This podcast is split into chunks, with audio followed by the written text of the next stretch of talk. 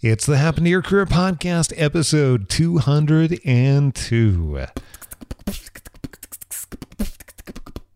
Things just really weren't going well.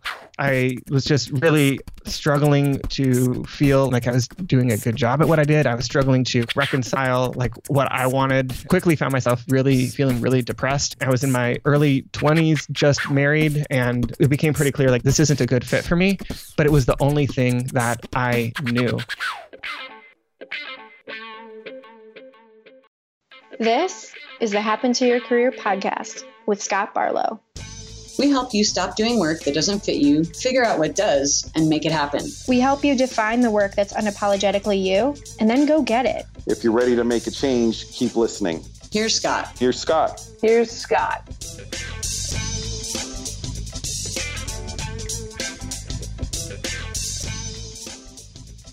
This is Scott Anthony Barlow, and you are listening to Happen to Your Career, the show that helps you figure out what work fits you by exploring other stories. We get to bring on experts like Melody Wilding, who teaches people that boundaries and hard conversations can lead to a much more meaningful and happy career. Or people that have really amazing stories, like Cesar Ponce de Leon, who left the legal industry to work for a nonprofit by figuring out his strengths and values, and by learning that building relationships is a better alternative than blindly throwing resumes out there to get that new position. These are people that are just like you. They've gone from where they are to what they really want to be doing. Today's guest is Dan Cumberland. I am a blogger and podcaster. That's usually like the the quick the quick response. The the the, the slightly longer version is I help people figure out what to do with their lives. Um, help people align who they are with what they do, and I do that through podcasting, blogging, and creating online tools for people. Um, so that's usually where where I'll kind of trail off. If people, you know, if people are still interested, I'll also talk about um, the fact that my wife and I have a photography company. That's an, another project that that um, that I have going on. We shoot weddings and families and that kind of thing. So I kind of have a couple different couple different irons in the fire. Uh, but that's the the one that we're here to talk about is really that that first one. How do we figure out um, what to do with our lives? How do we find the intersection of of work and and meaning?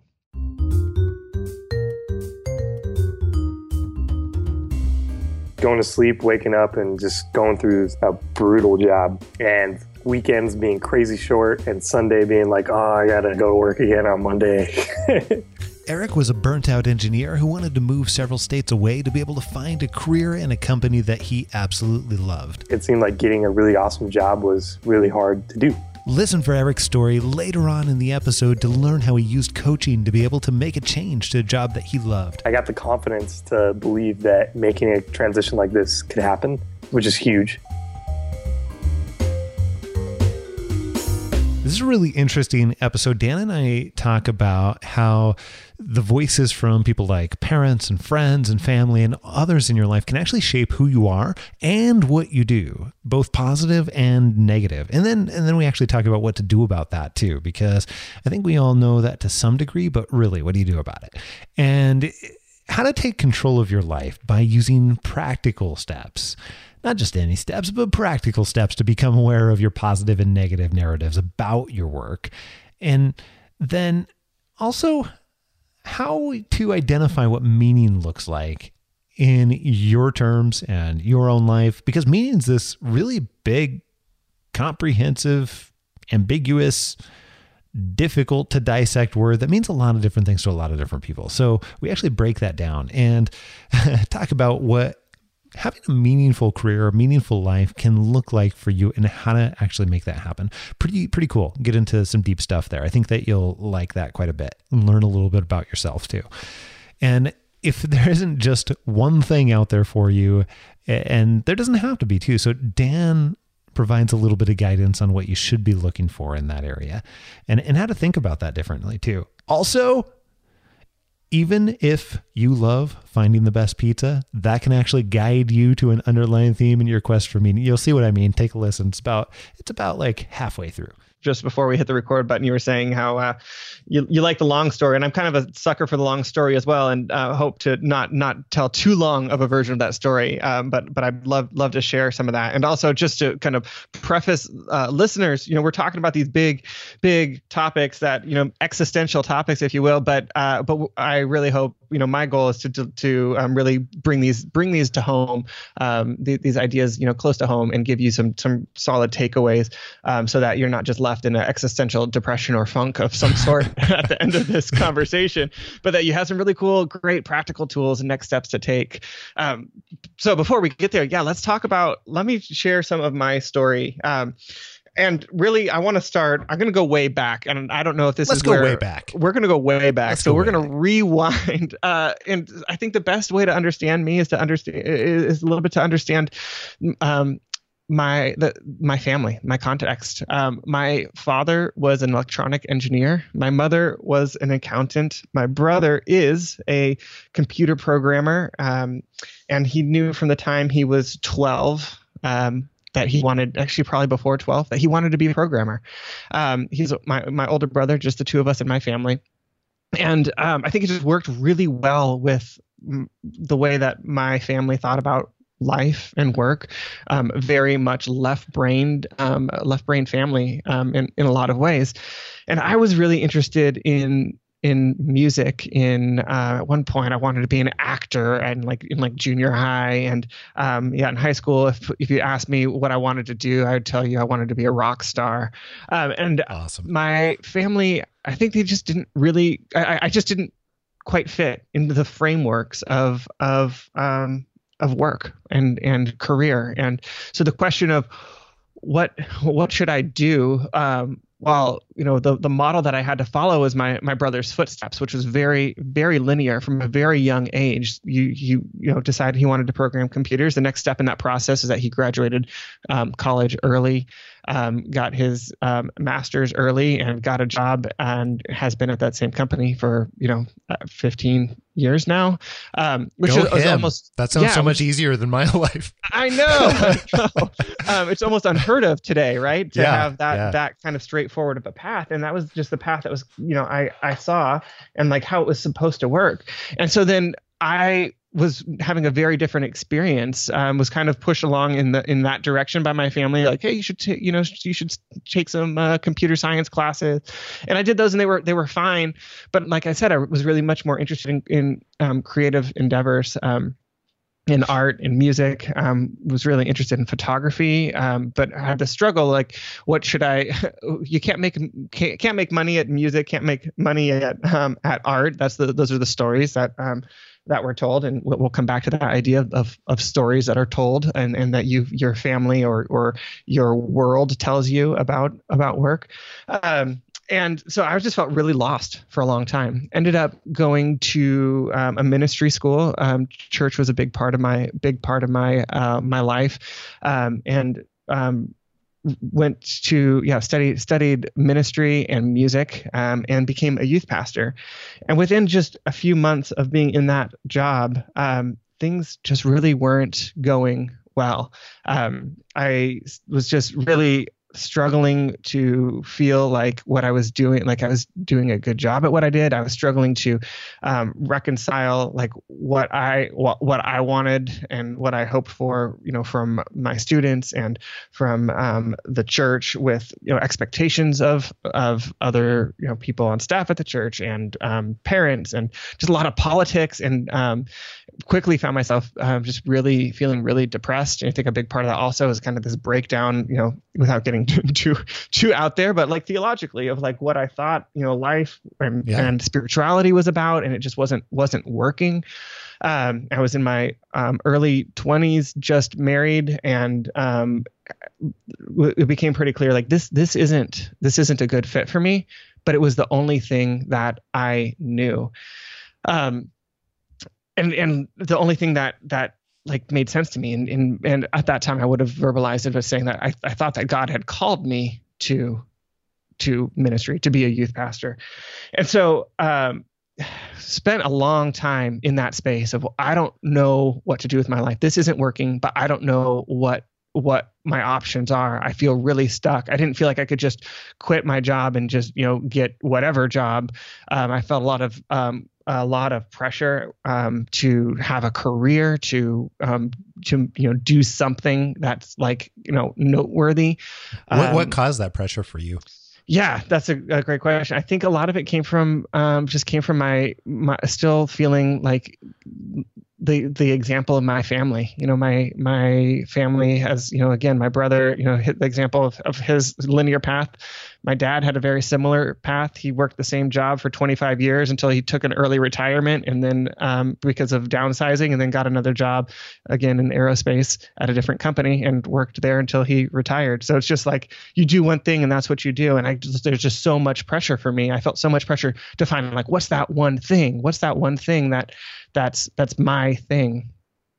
And started uh just talking to anyone that I could get their ear about how do we how do we answer these questions. I'm and um, I'm just really struggling.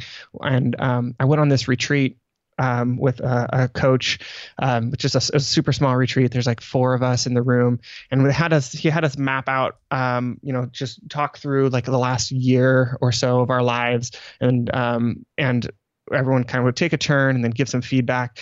And I, I, you know, had my turn in front of the the small group and um, kind of talked through all these things, and then it was just kind of like silence after, and I was talking about all the things, you know, just the struggles with, um, with the youth ministry and and um, all of that was going on there. Was it good silence or It was a hard weighty silence. silence. Yeah, it was a weighty silence. They were just like kind of just everyone was just just sitting there, and then it was like like a uh, the first thing that was said is the coach. He said, uh, "Who who told you that you needed to be a youth pastor?"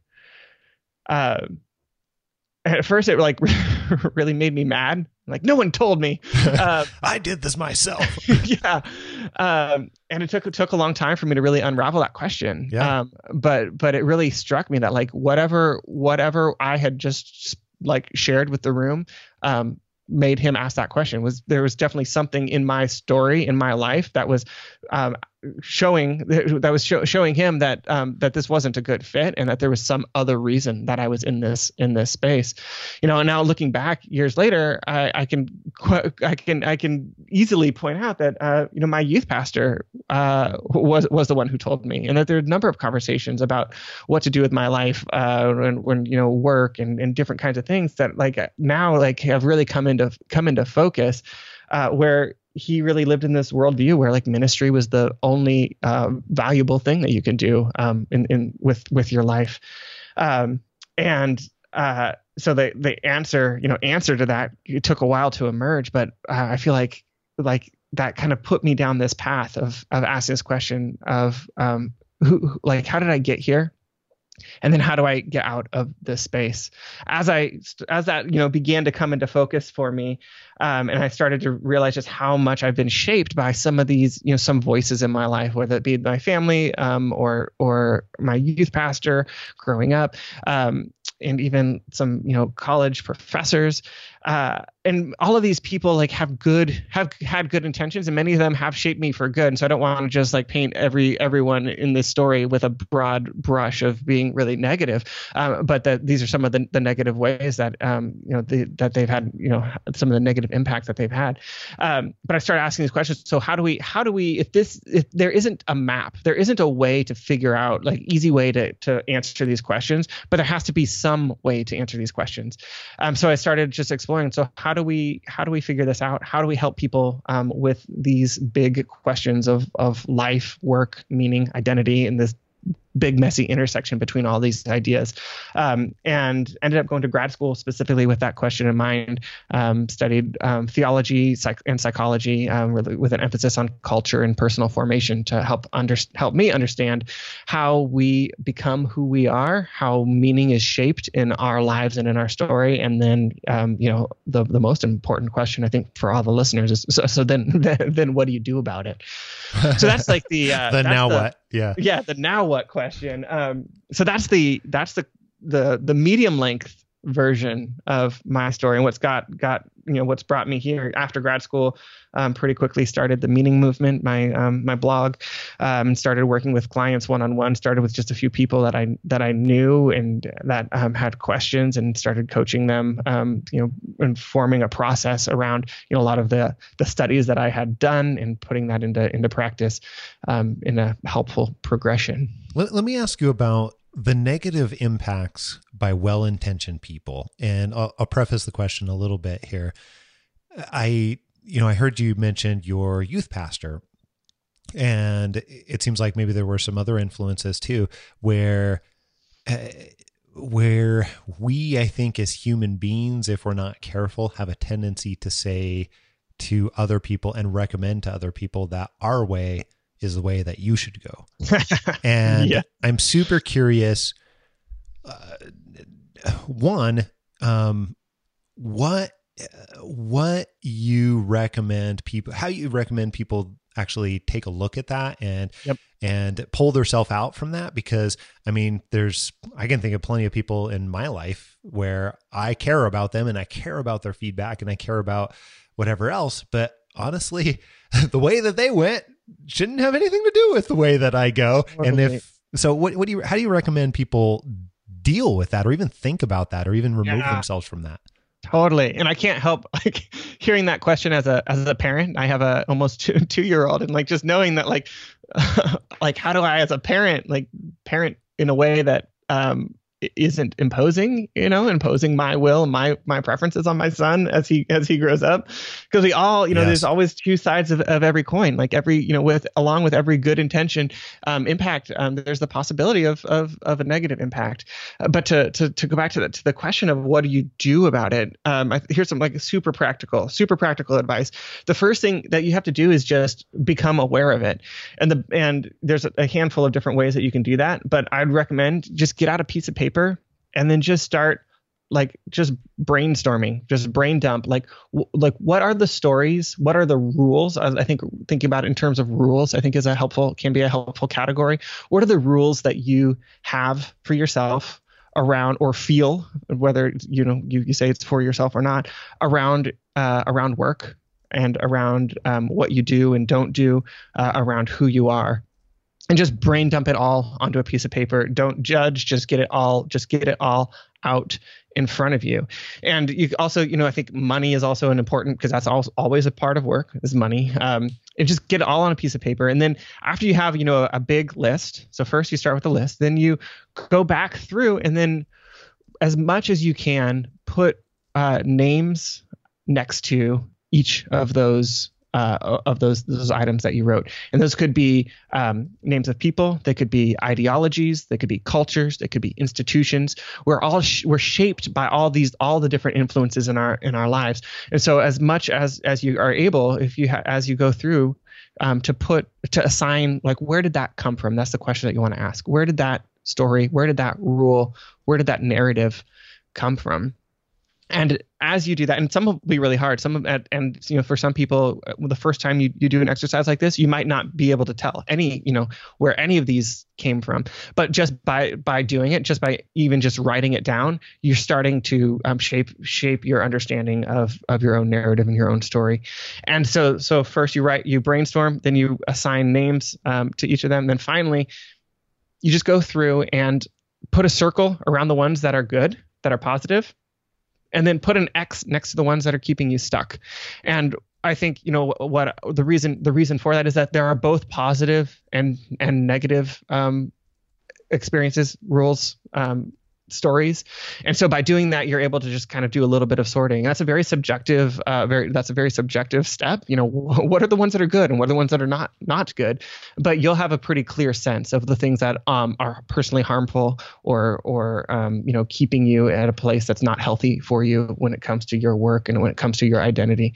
Um, and i think that's a really can be a really liberating process. Even just that first step of getting them all on paper um, I find it to be super super liberating for um, for the people that I work with because many of us have never taken the time to actually start sorting through um, through that story, um, our being our story, our story around around work.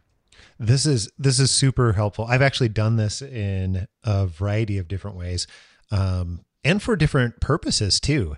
Uh, Yeah. Because I think that we develop these narratives or stories or perceptions or expectations around every area of life, not necessarily just work. Shoot, Alyssa and I um, even did this with our our marriage actually when we were working with uh, when we were working with a, a therapist a while back. And Awesome. It was it was super impactful because we both had a ton of stuff. But um, Totally. oh yeah, I, oh yeah, I think in all of life, you know, yeah, marriage, um, like and any any of these these parts of life that like take a big commitment, we have so much expectation around what that's supposed to look like, and it part, especially when there's a partnership involved and two people are bringing different expectations to the table, it can get messy. Oh, yeah. totally. Oh yeah.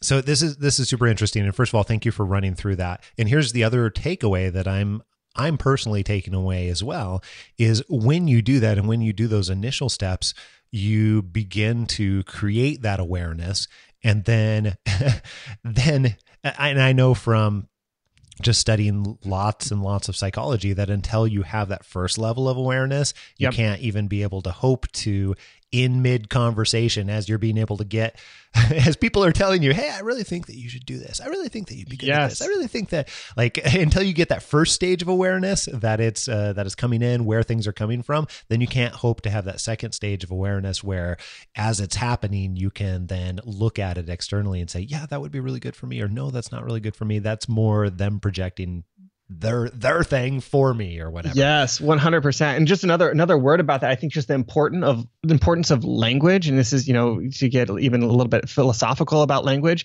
that that language shapes the language we use to describe something shapes our experience of it. And you might ex- you might know that you know uh, Scott that I, I live in Seattle and love coffee, um, and um, ha- have had a few times done done some coffee tastings where you you Yes. you know do a side by side comparison of uh, of of a few different roasts. Maybe they're they're beans from the same from the same region, but different altitudes. All these different things, and then you talk about what you're tasting with the people that you're doing it with, and it's such uh, such a, an interesting experience. Um, I've I've heard coffee tasting um, described as trying to remember the license plate number of that car that just drove by like you're like I I didn't really look at it, but I can kind of like almost remember it, but it's like I, just can't quite put my finger on it.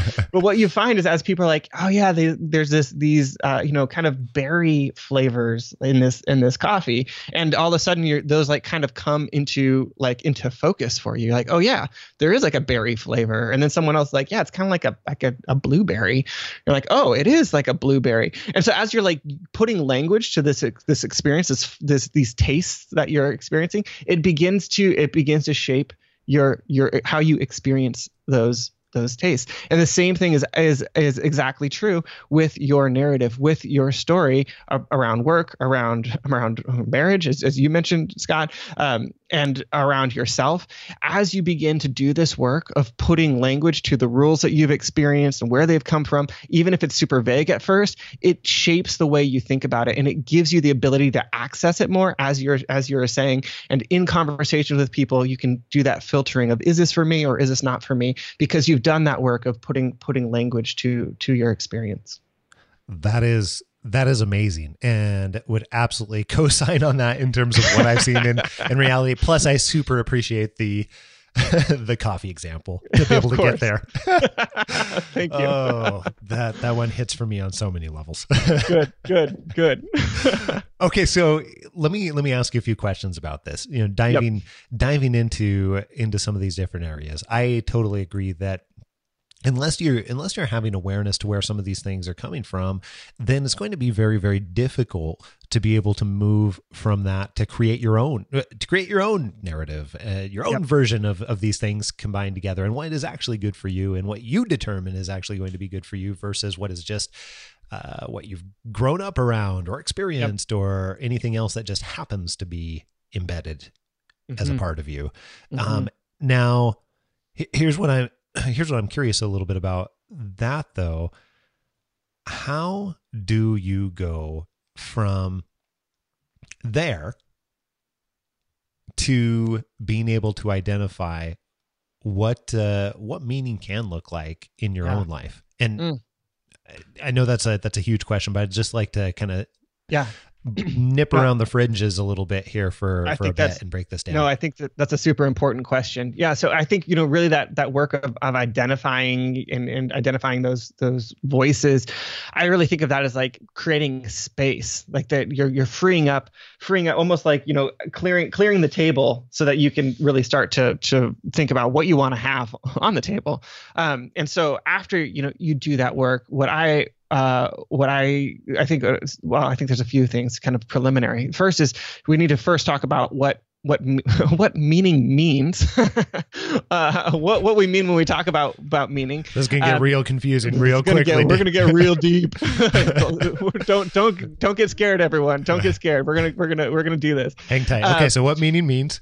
Yeah, and then and then um, talk about how you're experiencing that already in in your life. And so let me just go back to to what what what meaning means. So um, so it's such a I've never said it like that before. it's kind of funny. Um, when we talk about about work and meaning, we're talking about about uh, about impact. We're talking about agency. We're talking about identity. We're talking about what is fulfilling for you when it comes to utilizing your agency, your agency meaning your ability to impact change on the world around you. So, what is a fulfilling way for you to utilize your agency um, in in the world? And so that's a super abstract, super abstract um, uh, definition. But let me let me um, keep keep working on this with you. So, what that means is that when work, what makes work meaningful, isn't isolated to the realm of your job, but it's it's a a more broad theme of of meaning and of impact in your life. So the things that that that you find fulfilling, the places where you find purpose outside of of work, outside of a job, have a lot to do with what you find fulfilling inside of a job. So after we've cleared out the space on the table to start thinking about so what does meaning look like, we need to start thinking about where are the places in my life that I have already experienced meaning um, both past and present. Because everyone is everyone is doing something somewhere in their life even if it's just this little tiny thing on the margin um, that they love that they that they really believe in. Um, and so you need to start looking at what are some of those things, even before you start talking about what your job is, what your dream job is, um, where you want to go next, what's the what's the you know the career change that you want to make. Uh, I recommend that you start by thinking about where where are the places that you are already um, doing things that you find really fascinating, fun, fulfilling, that you get lost in. All of those are great great categories. And then as you start to see some of that come into focus, you'll start to see that they're very connected. And I think even people who do a lot of different things, you know, I talked about at the beginning, you know, of this conversation, I'm also a photographer. Um, in addition to doing this work, like even if you're doing um, a, a lot of different things, if you're um, that, what's that word that um, Emily, um, what's her, uh, I, am drawing a blank on her name. Emily Wapnick? Yep, that's yeah, the one. she's a good friend. Uh, she's Yes. really popularized the multi-potentialite word. Exactly, exactly. And so my my assumption is that a, a multi-potentialite, as as Emily uh, has has uh, phrased it, is someone who's doing a lot of different things that they aren't as disconnected as they might seem on the surface. So that the beneath the surface um, of of whatever those um, desperate um, things are, disconnected things are, there's more going on that are really connected um, to who a person is, the impact and the impact that they, they want to have. So to start looking at at all of these different areas where you're experiencing meaning, where you're finding fulfillment, where you're finding purpose, and then asking the question, what do these have in common, and um, and what how are these how are these connected? Um, and so I think you know that's where we get really tripped up when it comes to words like calling or vocation, like these big words like I got to find that one thing. Like I experienced and, and articulated earlier about, you know, I thought I was supposed to be a youth pastor, and when I w- when it wasn't working for me, I didn't know what to do because I had to find that one thing. That one thing isn't somewhere out there, and you have to find it. It's much closer in, and it has to do with who you are and what uh, what's what the the impact is that you that you desire to make in the world. grinding me to a pulp. That's Eric Murphy. We asked him what life was like before he made the change to his new career. sounds exaggerated, but that's how I felt sometimes. Okay, it was pretty obvious that Eric wanted to make a change, right? But he didn't have a lot of time, and his job took a lot of energy out of him. Weekends being crazy short and Sunday being like, oh, I gotta go work again on Monday. And that's exactly why Eric hired our team to help him make this change much, much easier. I think one of the biggest benefits of having career coaching is when you're dealing with offers, etc. When you're in the thick of job searches, it's good to be able to email or text or call you to say, hey, like this situation popped up. How would you handle it? That's also extremely useful. And a lot of your techniques, for example, writing handwritten you notes to everyone that you have conversations with, I wouldn't have thought of that. It made a massive impression. When Guy made me the offer, he had the handwritten thank you note in his hand, and it was like, "This is very great. Thank you, thank you so much. That was really cool." Congratulations to Eric on making the change to a career that he absolutely loves. If you want to make the change to a career that fits you and pays you more, find out how coaching can help you step by step. Go over to happentoyourcareer.com and click on coaching to be able to apply. Or you can text my coach, that's M Y coach, to 44222. That's my coach to 44222. Pause right now and we'll send over your application. See you there. This is an area that I've found in working with people and as our teams worked with people that people get very, very caught up. So I want to make sure that we're Yeah. we're pretty clear here. And I'm super curious as to some of what you've seen too. Uh, Yeah. because because you're you're dealing with this all the time and you're in this space. So I'm gonna nerd out here for a second. But Great. um I've observed that when people start to go through that, Mhm. and they start to create that that list. You know what what's essentially what's working already or what are the areas that they're finding enjoyment or meaning or anything else uh, already they start to get that list and they're like okay golf. And I I'm enjoying golf. And I've got like ah I love creating mixtapes. And I love and they've got this thing uh, this list like big laundry list. And they start to um start to look at that and ask that question what do these have in common? Yep. I have found that for at least 50 50ish percent of the people that uh, we've worked with that that initial step to try and go from hey mixtapes and golf clearly clearly there's tons in common there um Yep. that that's very very difficult for people so one i'm curious what you've seen that helps people get past that and then 2 Mm-hmm. i would i would point out here be i carefully point out that often it might not just be one layer below the surface it might be two three Yeah. four five layers below Yes. the surface in order to figure out where that commonality is so Yes. what what uh lay it on me i'm super curious what yeah, you've oh, that's a great that's a great question. Yeah, and I've I've definitely heard that before. You know, comments on blog posts when I'm talking about this kind of thing, and people are like, "Well, I like pizza, video games, and sleeping. What should I do with my life?" I'm like, I I mean, those you should are be a teenager yeah, exactly. Forever. Um, uh, which is like there's there's I think that there's an important um, it's important to note that like when we're, when we're talking about desire and talking about what what you what you like and enjoy, um, that that it requires work, and I think that's where the word agency is really important. Um, though you can use a different word if, if you want, but it's really applying applying yourself fully to something. So where the what where are the the the things that what are the things that you've done where you've really had to work for it and and you enjoyed it so what are the projects maybe it was even back in college or or high school where you you know had a group project and you just like took the bull by the horns and wrestled it to the ground um, and we're really proud of that um, where what and and uh, i think of it as a uh, well in my in my house growing up we had a, a bookshelf in our living room. And on top of the bookshelf we'd put all of our our sports trophies. We played i played soccer you know all through ayso from start to finish.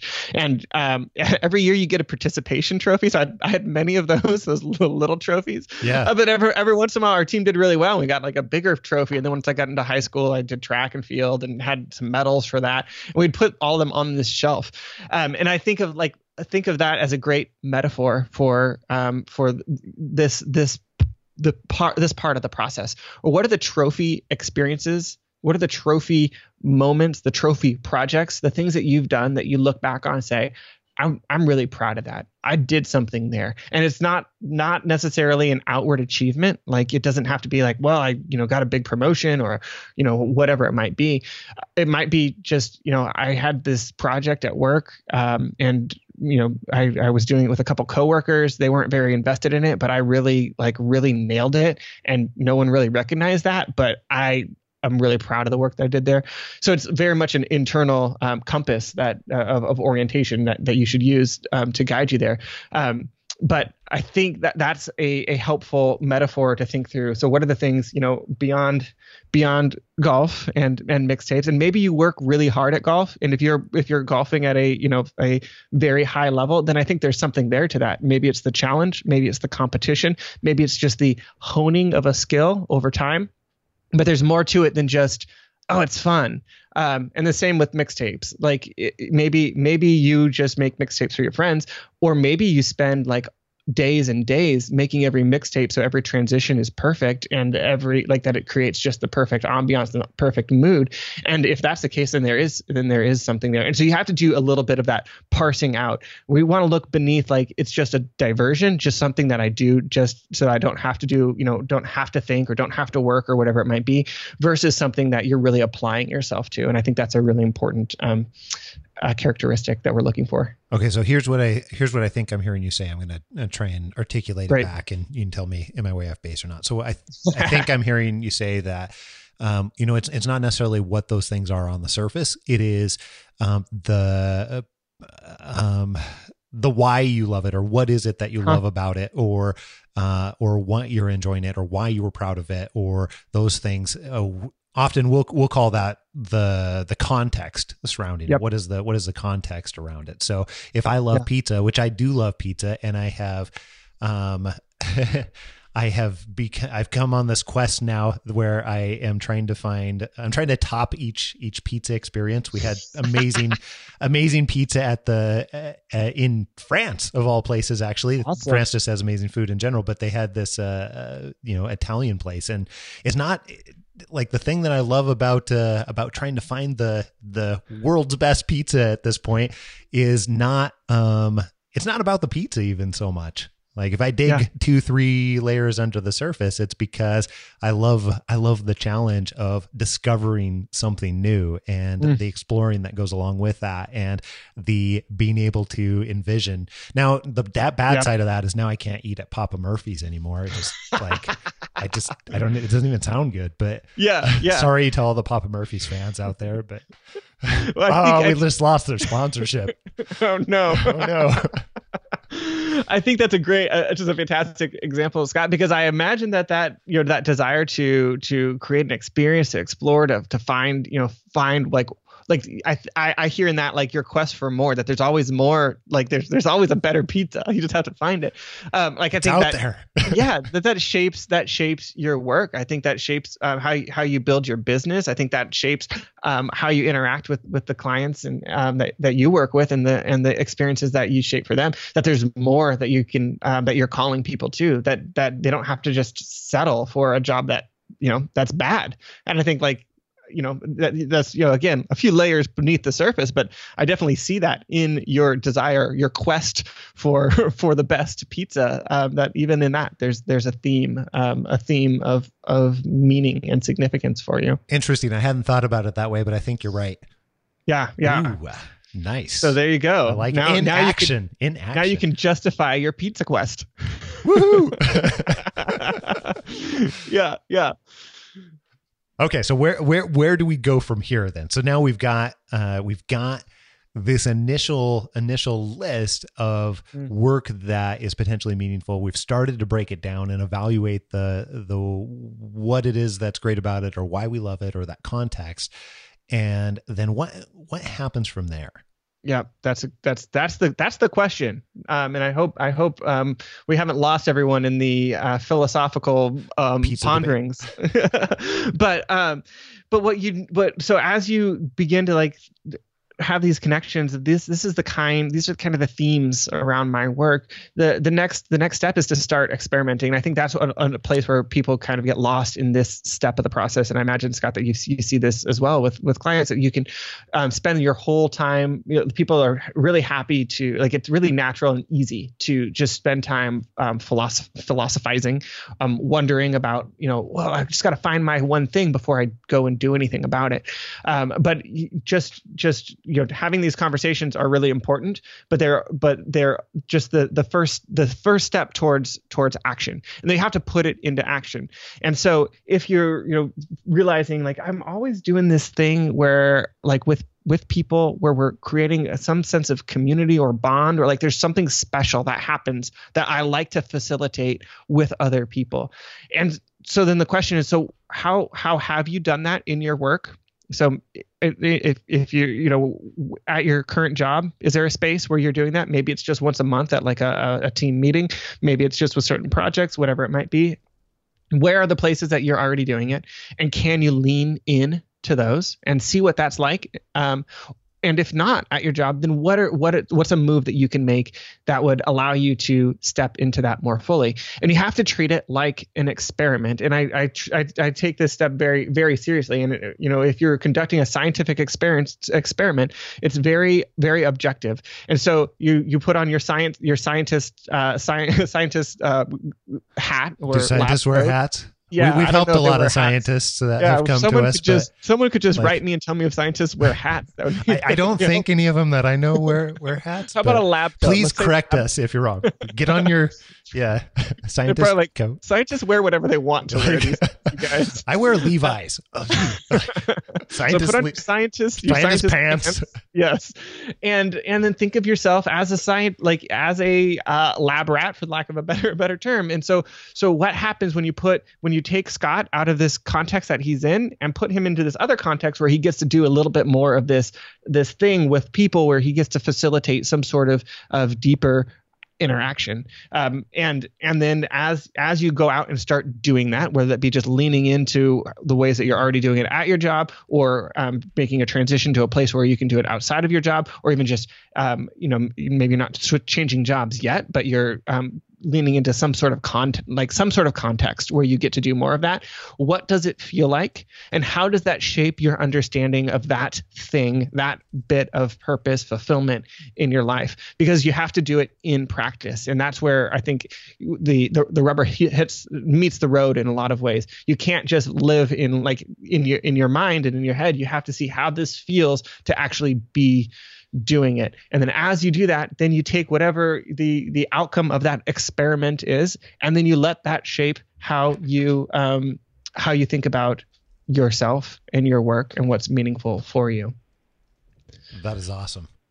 That's awesome for a, a few different reasons, and I, I'm not just saying that, although I like to use the word awesome, but I am saying that because it helps people think about this a little bit differently because uh, I also have found that people struggle a little bit like, well, now what? Like, how do I really know? How do I really know if this is a good decision? And people can get stuck there for perpetuity because totally. I don't, don't, want to make the wrong decision. What if I make the wrong decision? Yep. If I make the wrong decision, then I'm going to be there for the rest of my life and I'm not going to like it. And oh my goodness, like, 100%. Um, yeah. And so instead, yeah. you know, thinking about this as a, as a, as a small experiment and then yep. deciding, hey, look, I'm going to go do this. I'm going to do this for, I don't know, a week, 30 days, yeah. 90, whatever. Totally. And totally. there's a defined end date if you want to look at it that way, then it becomes lower risk, uh, yep. both mentally to convince our brains that, hey, look, it's not, it's, it's not the end if it doesn't work out. But then two, exactly. to get that feed, continue to have that feedback come in, which is one of the things that I love about what you're, what you're saying here. Yeah, hundred percent. And there's more that I want to want to share about that, and something that you and I have have talked about a little bit in the past is that there there are different ways that work can be personally meaningful for you, and there's four main categories, and um, you know we, we've we've talked about in the past, and I just wanted to, to share which I think are just a helpful framework as you think about this. Yeah. And so, because I was a because I was a pastor, they all start with P uh, because that's of course that's how you that's do. how you do it. that's how you do it. that's how you do it. Pastor land. Uh, yeah, in pastor land. Um, with your pastor so pants. First, the, put on my pastor pants and my pastor hat. Um, my, my pastor hat is actually a sombrero. So uh, even better. so the first is the product of of the work. Um, so that's really, you know, I think that's the one that I that most people think about is like, what's the impact that you're having? What's the change that you're you're making in the world? Um, but I like the word product because you can think of it in business terms. Like, what is the business making? What is the business doing? And that can be from a physical product if your company is making a physical product that you really believe in, or maybe the problem that it's solving. Like if it's a nonprofit or something that's you know solving you know uh, health uh, health health crisis or whatever it is. That's the, that's the product of of, of of the work. So that so what is the product? What is the end result of the work that you're doing? The second category is the profit of the work. And so what that's really the question of like what does it what does it do for you or for your family? And this is you know in the um, industrial revolution um, this is you know the only aspect of work that was that was that was emphasized is that you just need to you just need to um, motivate your your labor force by giving them good a good job and and maybe some benefits um, if if you're if you're a nice employer you know which we've come a long way since then. But um, so what's the profit? And i think that's you know in some some of these conversations it can be uh, it kind of goes one of two ways. Like some people are all about the profit and they just want to make money and other people like i have a heart like money is just this weird thing that i i am uncomfortable with. You know being with my story of you know being in uh, in, in ministry like all the, the people that i went to school with as i was studying for ministry we all kind of like had this like kind of a dichotomy around work and and money because we're all gearing up to to not make money. Um, and so i've had to really adjust my my framework as starting my own businesses to to really realize like it's okay to make money it's actually good to, and necessary to make money because by by making money i'm able to to from the thing that i that i that i love and that's that's making a good impact on the world i'm able to do more of it and make a better impact um, but again, that's that's my stuff. But you might have your own stuff around um, around the profit. So you have first you have the product, what the work is doing, the end result. Second is is the profit, how how it's benefiting um, benefiting you. Third is the process. So it's the process of doing the work. And this, um, I think, the easiest example of this is just an artist who just loves to create. Maybe you're a designer, and um, just when you're when you're in end design, just totally focused on creating, uh, you know, whatever whatever product you know whatever it is that that you're you're creating just that process that you just get lost in it you get in this state of flow and it's just so good and you just love that um, that's that's important for you to note um, and then thirdly or fourthly rather so first is the product of the work second is the profit of the work third is the process of doing the work and then fourth is the people that you do the work with to or for. And so um, you know there a few categories here. One would be your coworkers that you just love um, love your coworkers, you love the people that you're working with, you love the sense of teamwork and camaraderie. Um, but maybe it's it's your clients or customers or beneficiaries of of your company and the people that um, that are benefiting from that thing that you're making, or maybe it's your family and you you know you might not love the process of your work, you might not love the product of your work, but you have kids that you're putting through college and um, and that's really important um, and meaningful to you. Um, and and so uh, I, w- I would never tell you that that's not a meaningful endeavor to support support your family in that way. Um, so those are four four categories, and the best work would you'd be able to go through this list and say i love what the, the the product of my work the company that i'm doing. I love the work that we're doing in the world. I love that i'm you know getting paid a fair wage and i'm able to live a lifestyle that works for me. I love the process of doing it. It's fun and i love the people. Like that's a that's a dream job in my in my book if you can check off all four of those boxes. But the question and here's the the, the real application for you is is right now in whatever you know your work uh, realm looks like what uh, how many of those categories do you feel like you know if you were to rate them like 1 to 10 10 being like this is super fulfilling and i love it um, where are you with with each of those? And that'd give you a really good assessment of both where you are right now as well as um, some things that you could you could um, work on changing whether that's changing through a, a, change in your career or changing through maybe a lateral move within your company um, or whatever whatever it might be there's some great examples. I know I've been going on for a long time about this, Scott, but um, I, am almost I'm almost done. No, this read, is this is great. I read um, Ed Catmull's book, uh, Creativity Inc. Um, Ed Catmull's one of the um, founders of, of Pixar, and it's all about um, just the journey of Pixar. I, I, think Pixar is a fascinating company and um, just a super creative um, company. And he talks about how his life goal was to create a digital, digitally animated movie. That was his his life goal, and he worked for years and years up to uh, like with that one goal in mind. A very clear product. Like there's one thing that he was trying to create, and so he had that one focus. And then they he created Pixar, and um, they released Toy Story, and had it you know was a smashing success. But then all of a sudden, like this one thing, this one product that he was hoping to create had been created. And he he talks about this kind of um, existential crisis, the kind of crises that that I I help people walk through in his life when he's like, I don't I don't know what to do with my life because I've I've done that one thing, that one thing that I set out to do. Uh, but he goes on to, to talk about how he really you know spent some time really thinking about it and really realized that he loved the company that he had helped he had helped create. He loved the people. He loved the process. He loved um, everything about it. And so he kind of expanded his vision of what his work was about to not just be about creating a you know a digitally animated um, movies, but to be about creating a company where people love to come to work and um, where where it's fun and where you, you he can um, be on the cutting edge of of teamwork and creativity and and collaboration, um, which I just think is a great example of someone you know taking who is like, ultra focused on one of these categories and then zooming out to to include um, include some of the others.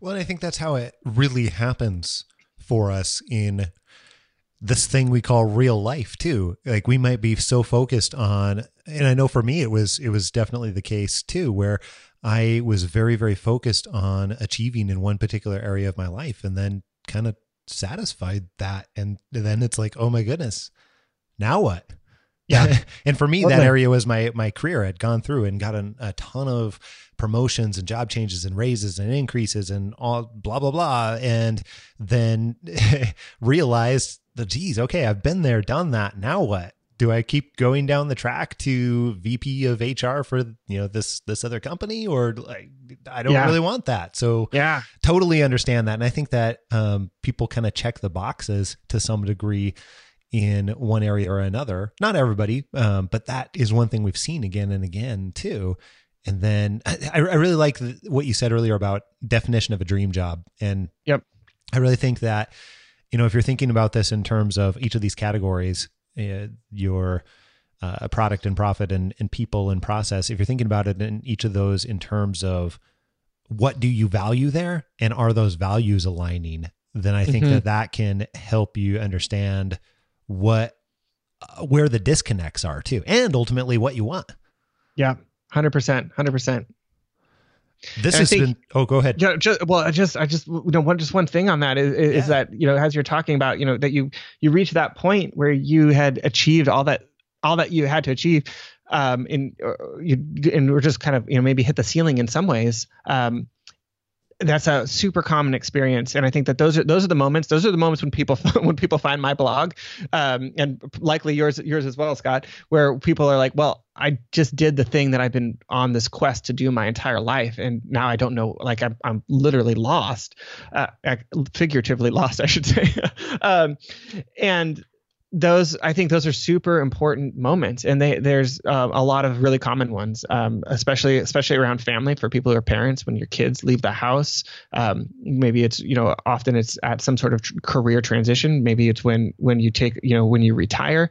Maybe it's when you you know uh, been in a job for a while that you always had the your heart set on. Maybe it's a few years out of college, but then you realize that that job isn't what it was cracked up to be. But we hit these we hit these these milestones, and then we start wondering, so what what do we what do we do? And I think those are the those are the conversations um, that just get me fired up. I love I love those conversations.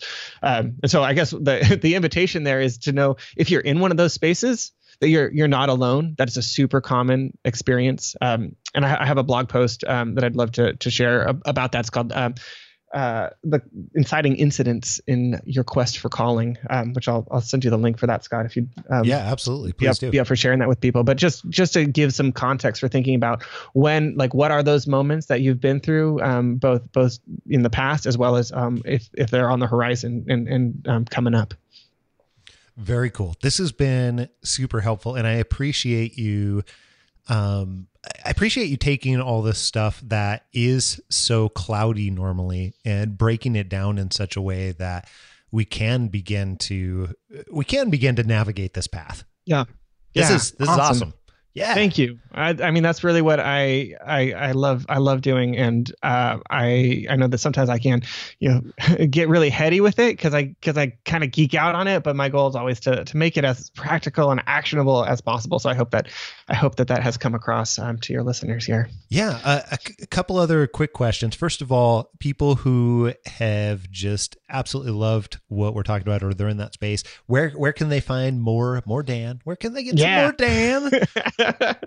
so you can find me at the meaningmovement.com um, where it's kind of the home base of, of all of my work. Um, i also have a podcast. Since you're listening to this in podcast form you just search for search for my name in itunes or just search for the meaning movement. You'll find the meaning movement podcast.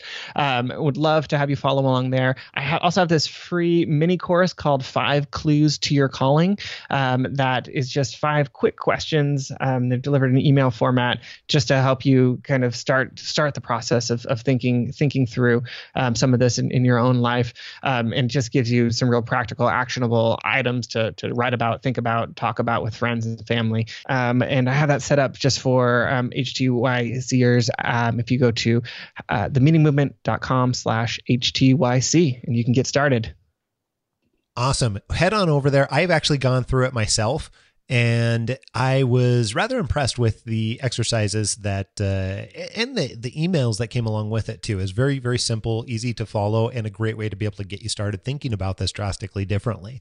And I want to say thank you because I know we've we've we've spent even more time than what uh, what we'd anticipated, and thank you for giving giving us some extra time. And Absolutely. I can't wait to do dinner again. Yes, let's do it. And I think um, this is just super fun, and uh, you know, I think we could go on for for hours and hours. Um, but maybe we'll save that save that for for conversations over dinner. Um, but thank you so much, Scott, for just the chance to to hang out with you and um, your audience. Really love love what you're doing, um, and and um, really grateful just to, for the chance to to chat. It's always fun.